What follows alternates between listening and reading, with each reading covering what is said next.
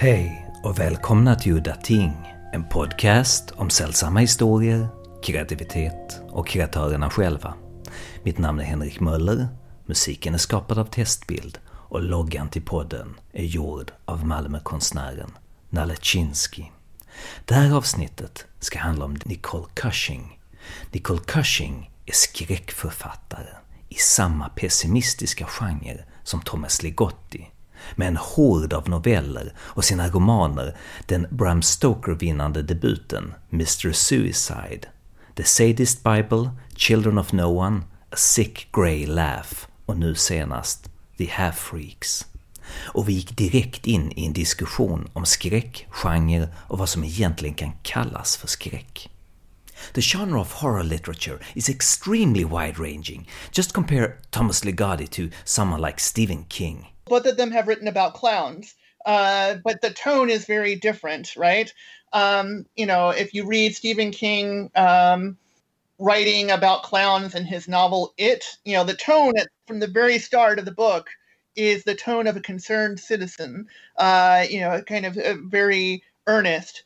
And um, if you read the the Last Feast of Harlequin or or um, the Clown Puppet, uh, is one that I, I uh, thought about in this regard. The clown puppet is the tone is much different. The, the, the tone is obviously, you know, coming from a character who is on the point of breaking apart uh, mentally. Uh, and so there's a lot more raggedness and derangement there. And so, yeah, Thomas, uh, Thomas Ligotti is um, the voice of unreality and and disintegration in a lot of ways. And Stephen King, uh, oftentimes, I think, is not a horror writer at all. He's more of a reassurance writer, at least in the end. Um, you know, he's writing about reassurance. He's writing about things from the point of view of the concerned citizen. And because of that, um, there's probably one reason why he is a lot more commercially successful and Ligotti, in my opinion, is more artistically successful. Um, and yes, but two very different approaches from different, not just from different writers, but writers who I think have different aims. Um, right? I mean, King is writing to entertain to a large audience, and Ligotti is there to basically speak his truth. When did you discover Ligotti, and how did that segue into your own writing career?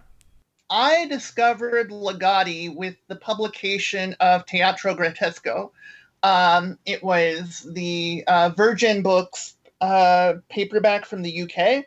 Uh, it was not easy to get a hold of. I had to have it special ordered from my local bookstore to to get a, my my hands on it. Um, and I think that was around 2008. So that was actually right around the time that I started writing seriously. I had made other attempts to write um, you know, I started writing seriously, I guess, when I was uh, 35 years old. So I had made other attempts to write seriously, um, you know, shortly after I uh, graduated from university uh, in, um, you know, 1995. Uh, uh, and I really never got anywhere with it. And then I made another attempt around 2001, 2002, and that also fell apart. Uh, and the sustained push only came when I was really in my 30s in 2008. And I think how Ligotti influenced me um, was he showed me um, what a kind of horror fiction could do um, that nobody else was showing me. He, he provided, in some ways, a template for the kind of writer that you could be. That uh, there was another career path beyond uh, the path of like a Stephen King or uh, or any number of other authors who write dark fiction. Uh, uh, showed me that you could meld what had been the American tradition or the Anglo-American tradition of um, American horror fiction with uh, a continental European uh, tradition uh, with uh, his influences from uh, writers like Bruno Schulz um, and these kinds of folks. And so I think that was a revelation. I mean, it just it showed me a whole other world uh, of what was possible. Um, it also showed me the ability to write fiction that really mirrored uh, the aesthetic of nightmares. Um, the the un- combining an unreality uh, with a uh, unease and with the sense of grandeur that um, really appealed to me because I often find myself uh, kind of um, in a world of, of unreality myself, um, uh, especially in these times, of course, but even before then.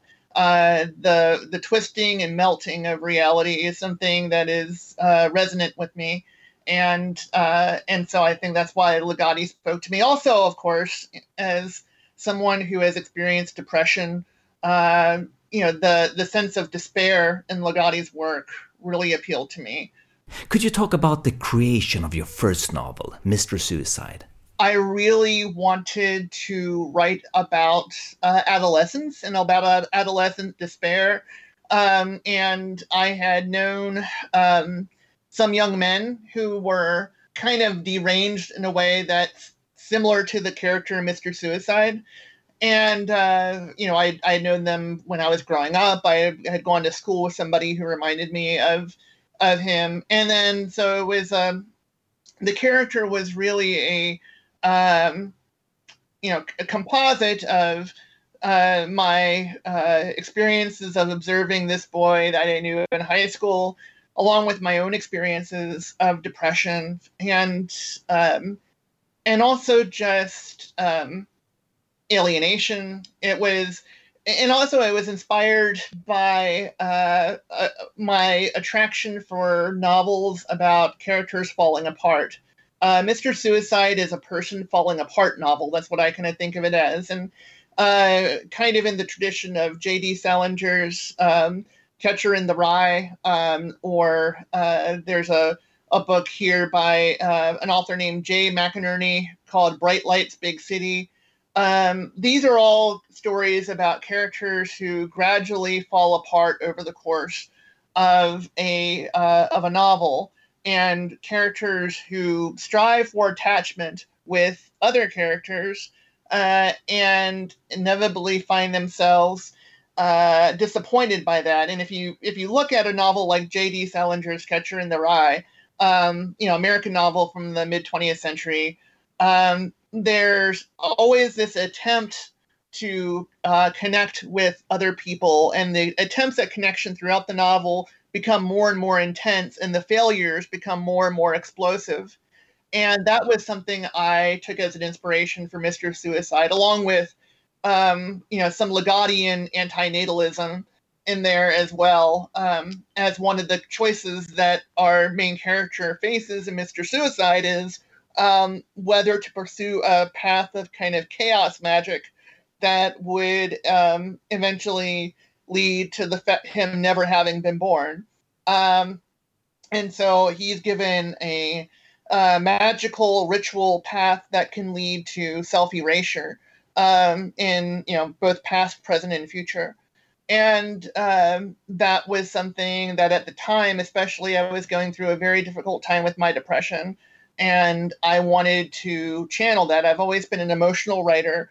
I've always been a writer who has used her own emotions as uh, a basis for the exploration of my fiction and you know being drawn by the fever uh, by the intensity of everything that was going on. And so i have that the novel came up uh, together in that way. Um, it's also written completely in the second person point of view which is something that i uh, adapted or, uh, or rather adopted um, from um, the novel bright lights big city where they also do that uh, they're both like short novels because uh, I think to really write a story about one character falling apart, you really can't go, uh, you know, very long. Um, and uh, that's essentially how it came together. How did your second novel, The Sick Grey Laugh, come about? Well, that took me quite a while to, to write. Um, I first got the ideas that led up to its publication in 2014 and I was beginning to write about about things. Uh, and uh, I should backtrack first and say that originally, A Sick Grey Laugh and The Half Freaks were all in the same book. uh, that uh, the main character in the Half Freaks was originally going to be a character in a novel, and that novel was roughly along the same lines as A Sick Gray Laugh, but it proved to be unworkable. And uh, I was also, so I was working on this novel, you know, starting in, uh, you know, 2014, 2015, 2016, and of course in 2016, uh, in the United States, we had uh, a very strange set of circumstances take over. Um, we had, uh, again, you know, I had the sense of reality melting uh, as um, we elected for president uh, a man of little intelligence and less stability. And, uh, and as a result, um, you know, all the work that I had done on the novel before then really had to be reevaluated because uh, the world that I had started the novel in no longer existed. And so um, A Sick Gray Laugh is, uh, and uh, at the same time, I should also say that um, my reading broadened at that point too. And I began to read uh, writers like Milan Kundera, um, you know, uh, Witold Gombrowicz. Um, I'm sorry to interrupt you here, but could you tell the listeners who these writers are? Both considered writers from literary fiction, not really writers from uh, horror, but they both have a way of tackling the subject of darkness, which I find highly skilled. Um, with uh, Kundera is uh, best known. Well, he was um, he was uh, uh I believe born in Czechoslovakia, and um, at some point he uh, emigrated uh, to France, and he would consider himself a French writer.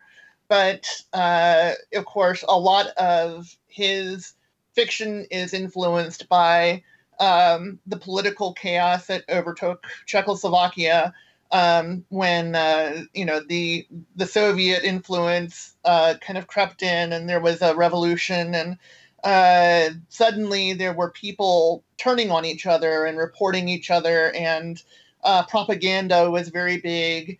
And so, as a consequence, uh, I think Kundera is really uh, quite allergic to any strident political uh, message. And so he, he talks about these strident political messages as being kitsch, that kind of like there's a, there's a phony emotion behind them. Um, driven, I think, by his experiences with um, the uh, the revolution in, in, Czechoslovakia, and so as as a result, he, I like his cynicism. There is a uh, a willing, and again, he has honesty. He's honest about the things that have made a mark on him, and um, I think that is the indication that you are dealing with uh, a genuine writer. Um, that he is, you know, writing about these experiences that obviously he went through, and he's using fic- uh, characters to um, to explore the what that experience says about existence as a whole. Um, and so his novels are structured in a, a very interesting way. Um, there, he calls it, uh, you know, a polyphonic novel where there will be uh, aspects of fiction appearing next to uh, aspects of nonfiction, uh, metafiction, uh, all kind of woven together, and they form a harmony uh, in the same way that a, uh, chorus would uh, perform a harmony, where the the different kinds of writing weave in and out of each other. With they have a shared emotional tone, or they have shared content, or just shared imagery and uh, I've never seen anybody be able to do on the page what he's been able to do. And so uh, around that time, when I, I was, you know, I had written many words. I, I think I had written like 50,000 words of a novel. Um, and in 2016, you know, we had the election of Trump. And also around that time, I was reading Kundera. And I realized I couldn't just proceed as normal because Kundera again showed me another way that I could um, proceed. He he showed me a new door. He showed me a new way way to approach it, and I wanted to do something like what Kundera did. I wanted to take um, his stylistic approach and apply it to my content. Uh, you know, and and to play with that and see if I could have a result similar to what his result was. So, um, and he also wrote a, a, book called, he's written many books, of course, but he wrote a, a nonfiction book called The Art of the Novel, uh, which I highly recommend to anybody who writes novels because uh, he talks about his polyphonic uh, style and the tradition of the polyphonic style and the tradition of the European novel um, throughout that book. So I was very grateful to find that in translation and to find uh, many of his books in translation. Uh, and then Gombrowicz is uh, a Polish writer, although I think he too eventually settled in France. But he's a very interesting character. Um, he's a bit more playful and chaotic than than uh, Kundera. He is uh, and a bit more transgressive too.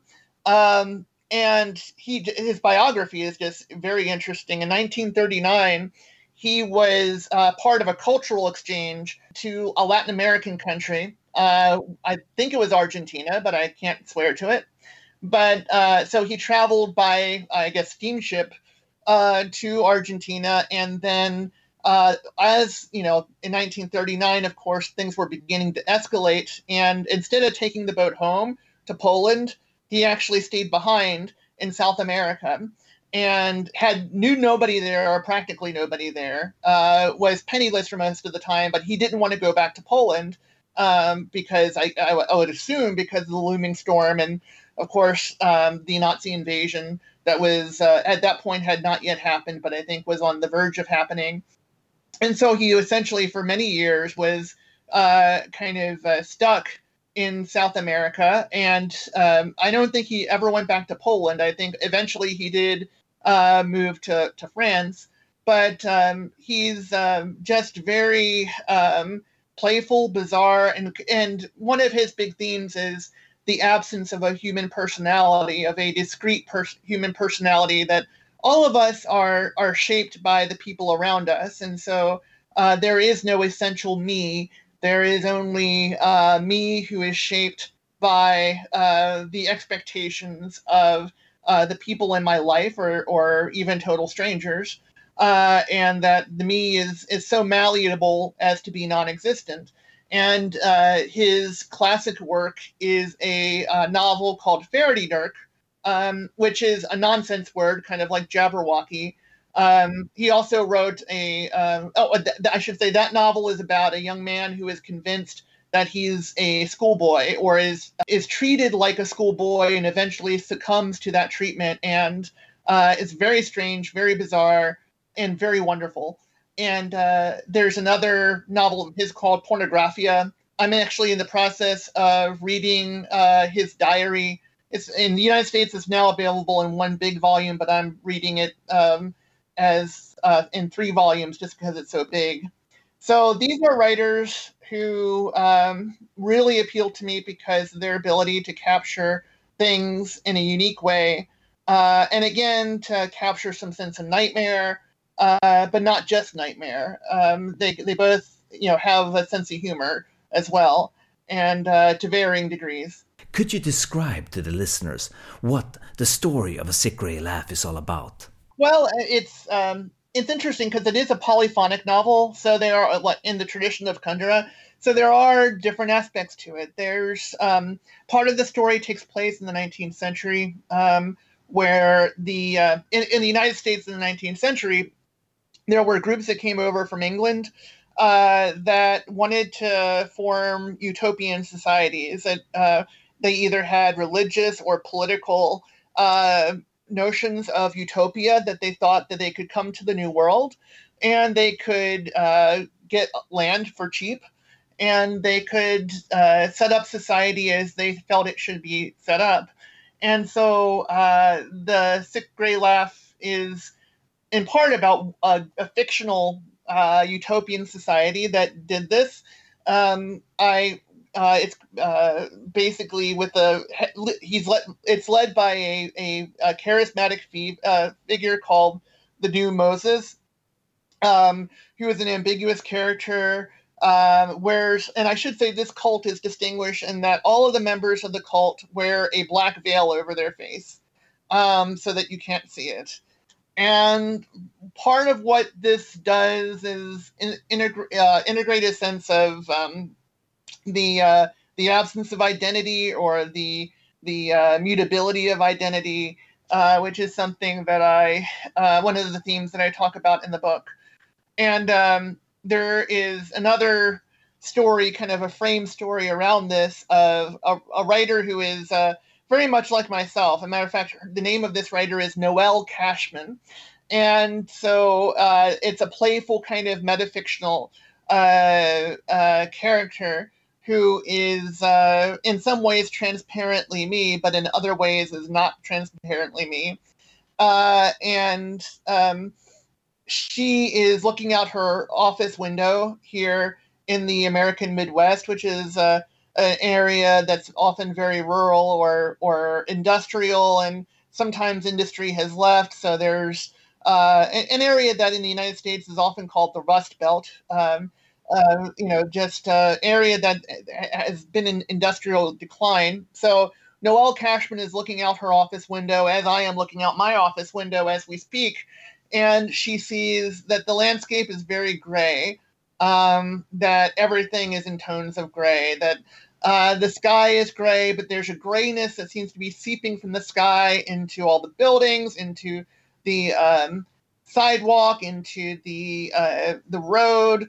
Uh, that there's a kind of palpable grayness that saturates everything, and um, and so she kind of begins to look at why is this grayness here in the in the uh, in the Midwest? Why is this uh, not just is it a, a, physical grayness of the color, but there's an emotional element to it too. And the, you know this area of the country is um, also um, known as being a very conservative area, and so she begins to ask why. How did this area be, end up being very conservative, very um, uptight?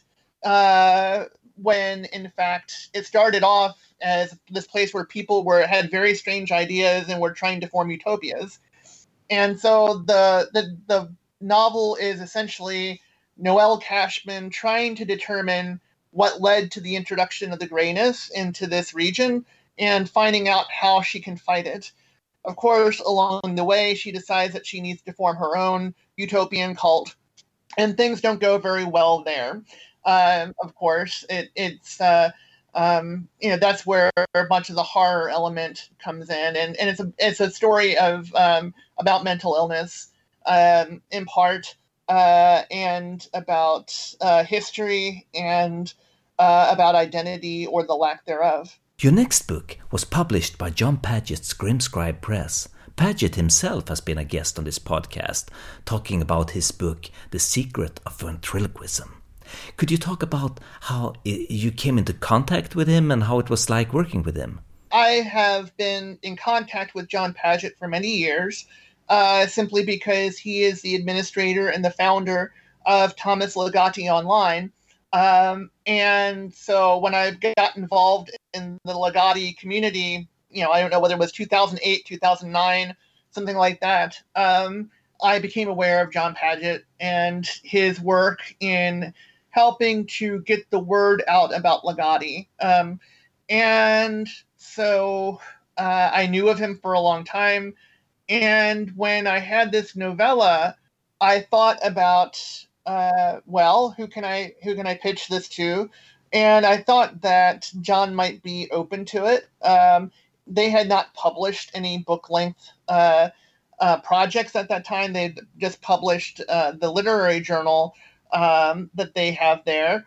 And so um, I d- wasn't sure if uh, Jon Padgett would uh, accept it or not, but of course he loved it, and uh, it, it, ended up uh, being a very good fit, and I enjoyed working with him. Um, he was able to bring in an artist named uh, Harry O. Morris, and and so he was able to. Um, I, I've always enjoyed his art, and of course he's a legendary figure in uh, the uh, Lovecraftian and Ligottian communities. Uh, he was the the first person to publish uh, Songs of a Dead Dreamer uh, with a little small press back in the 80s. And so uh, having him on board to do the art was really quite a coup, in my opinion. And uh, and I, so he did the cover, which is of course very distinctive. He did uh, interior illustrations. I was able to collaborate with him on some of those um, in terms of just like not physically as an artist, but just kind of giving him feedback about about the um, the pictures that I liked best uh, for inclusion in the book. And um, and so I think there's uh, three interior illustrations plus the cover. And uh, Grimscribe put together a wonderful hardcover edition that was a limited edition that sold out very quickly. Um, and then we have a trade paperback and an ebook. But um, I think that it's, I'm really just so glad to be working with John on that. Uh, he proved to be a very good business partner. Um, and um, I just have enjoyed working with him. He very, has a very pleasant personality, um, and uh, at the same time, uh, very responsible uh, business mind. He read the book and liked the book, and then decide then he generated maybe I don't know five or six uh, different works of art, and he does this interesting thing with like collage of you know I think some of it is done on computer and whatnot, but um, and so uh, and there there were several, and then I, as I recall, I was able to give him feedback on some of them that I thought worked particularly well, and uh, and what I what I liked was I liked the ones that had some sense of movement implicit in them. Um, so there's one of like a crematorium fire where the fire is um, very you know you can almost sense the flames moving in the fire, and uh, that was one that I liked, uh, for example. And so uh, I you know suggested made different kind of um, you know uh, we were in conversation about them, but of course, I can't take any credit for the images. Uh, those are completely his work, and um, and he, you know, did a lot of good hard work on them, and I think they really worked out very well for the aesthetic that I wanted to establish.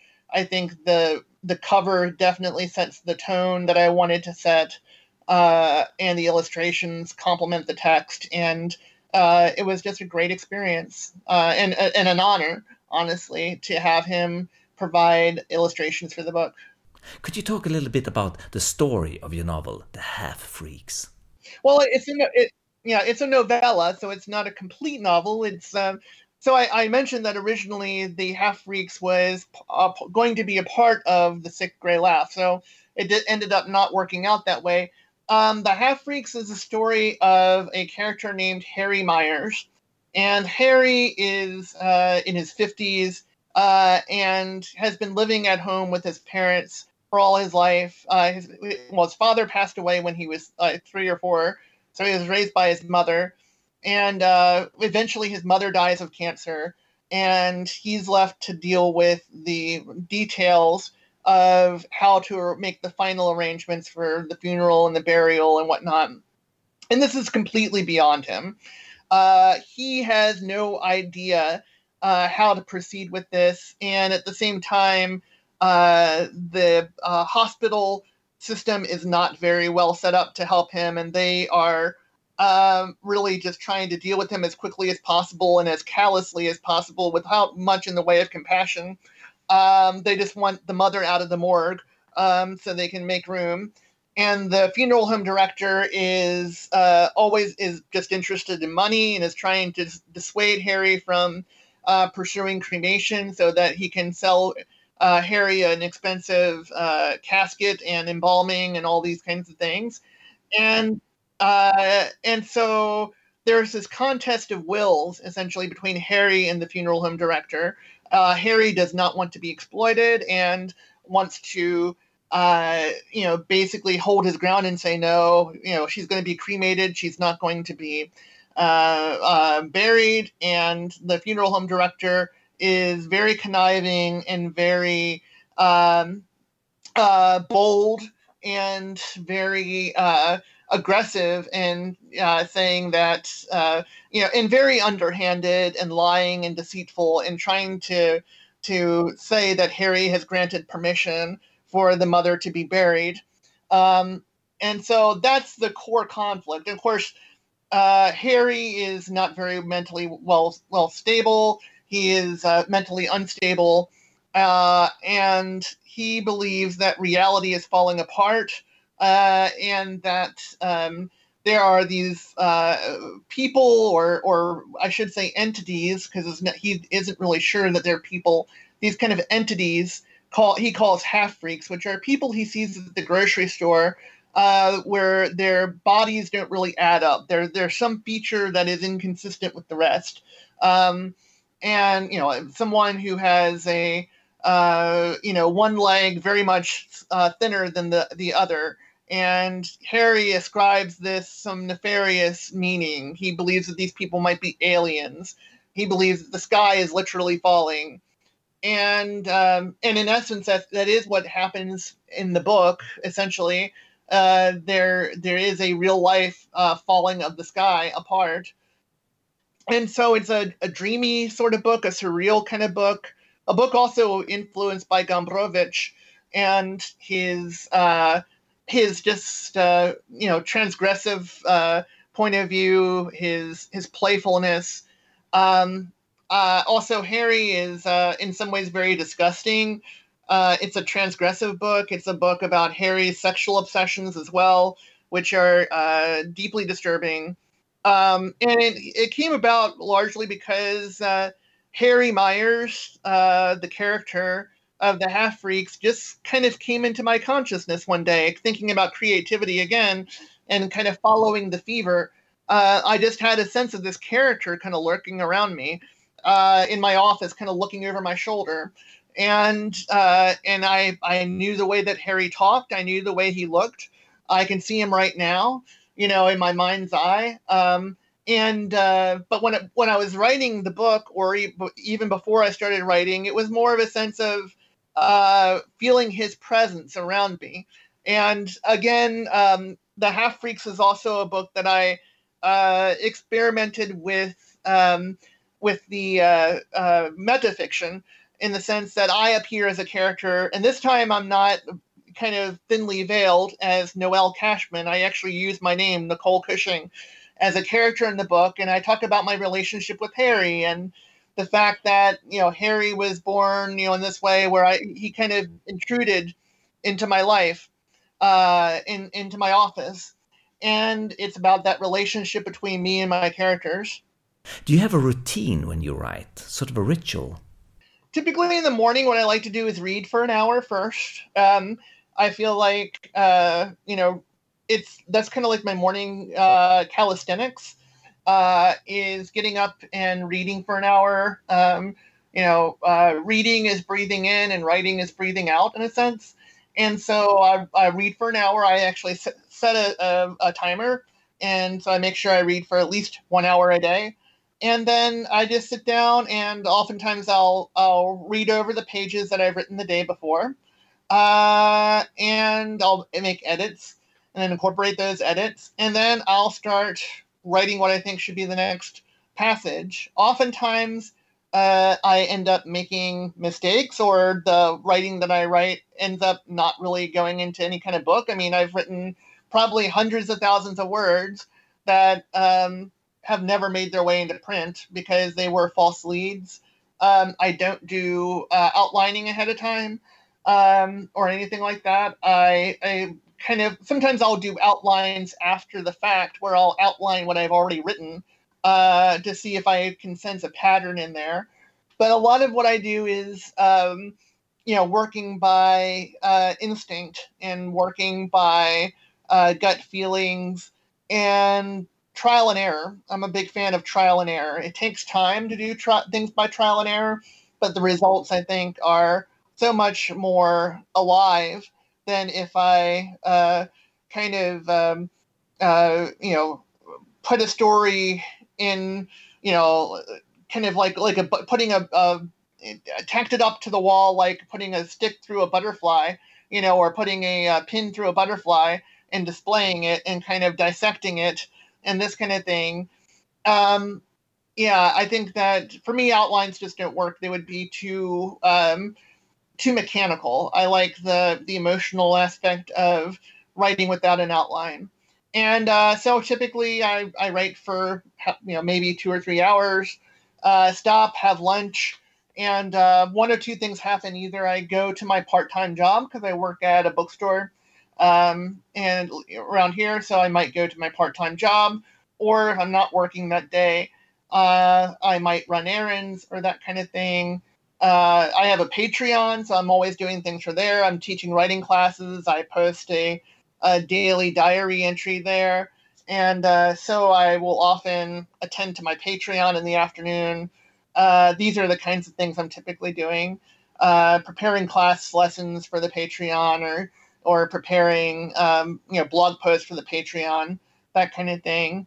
And by then, typically, you know, it's time for me to wrap up the day's work and do things in the evening and have dinner and um, you know spend time with my husband. Almost everybody starts out writing short fiction, but writing a full length novel is a quite a different beast. When I first started writing seriously in 2008, um, I didn't have the ability to write a novel. Um, I just writing a long piece of fiction was something I just couldn't do. And to be honest, I wasn't all that interested in doing it. Um, because I admired Thomas Ligotti so much, I was really uh, focused on short fiction because that's uh, you know I I wrote the kinds of things I love to read, and at that point I was reading mostly Ligotti and you know maybe some Lovecraft, um, uh, you know maybe even a little bit of Ray Bradbury or Caitlin Kiernan or um, you know some of the short stories of uh, Shirley Jackson, but I didn't really get into reading novels until later. So I think for me, short fiction was the place I had to start.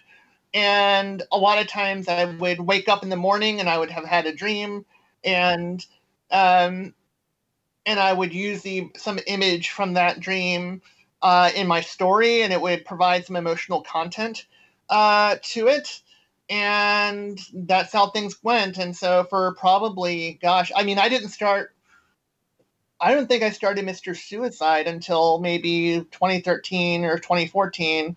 So for the first five years, I was mostly writing uh, short fiction, and a lot of that ended up in the the mirrors. And I went on to write uh, some novellas as well um, later on. Uh, a novella called uh, uh, "Children of No One," uh, another novella called "I Am the New God." And so basically, what happened was I went from writing short fiction, uh, the best of which ended up getting collected in the mirrors. And then I uh, kind of accidentally one day realized that I had written a novella, um, you know, because I it just happened without me actually trying to write a novella. I wrote a novella, and then I wrote a I, I wrote a bigger novella, and then eventually I wrote a short novel, and then A Sick Gray Laugh is more of a, a, novel of a more ordinary size. So I had to get to a point where I was in a more secure place in life uh, before I had the work ethic to really pursue writing doggedly.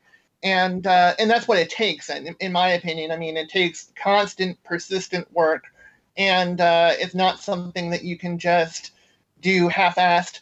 You know, as we say here in the states, and so um, and so yeah, I, it was only at that point that I was really able to uh, have the dedication and uh, the emotional maturity to pursue it. Uh, and yeah, so relatively late, late indeed. You know, my first novel came out in 2015, so that would have been when I was at I want to say 42. Yeah. Um, so yeah, it is relatively late, but uh, the good news is that uh, writers, unlike uh, gymnasts or or other athletes. It's not this kind of situation where you have to retire, you know, by the time you're 30. you know, it's like there's not like a it's not like in athletics where there's, you know, if you did if you started too late, you're screwed.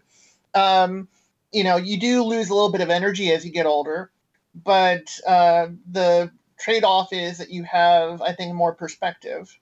Ja, och med de orden så var det slut för den här gången. Mitt namn är Henrik Möller.